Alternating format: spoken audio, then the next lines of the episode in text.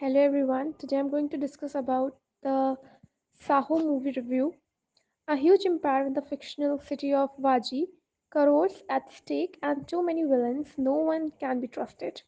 Will the balance of power be restored and can one man do whatever it takes to defeat the bad guys? You probably already know the answer to the above question, but director director Sujeeth takes you through a maze of twists and turns before he gets there, none of them engaging. As India's biggest action thriller, Saaho gets into the action mode pretty early on. The film begins with the signature wide angles of massive structure and grim looking men who mean serious businesses. All through the first half, the film travels through cities trying to connect high stake robberies in Mumbai and the search for a missing black box that holds the key to a fortune. But by the time the interval bank rolls around, you kind of already know where this is a heading thanks to one on nose dialogues.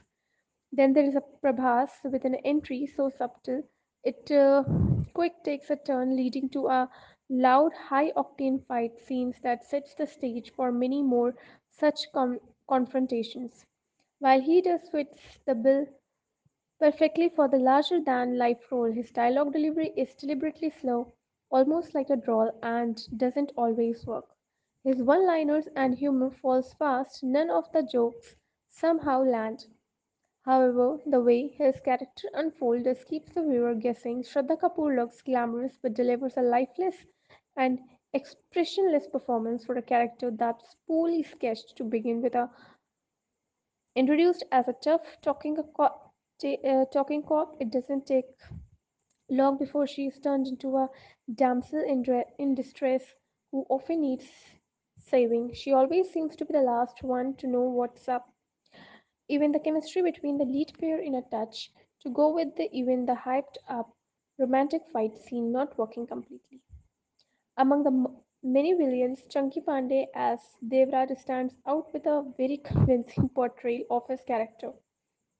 He oozes means and sees the anger if only he had fought, had gotten better lines to match that acting powers.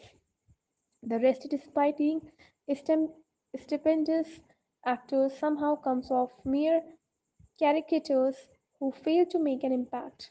The way Mandira Bedi's characters develops is laughable. The songs are so oddly placed in the narrative then only manage to add on to a already long runtime and add to a choppy narrative. Saaho surely delivers well as an action extravaganza with a climax that attempts to compensate for its many flaws. The film's second half picks up a pace but is marred by a weak narrative that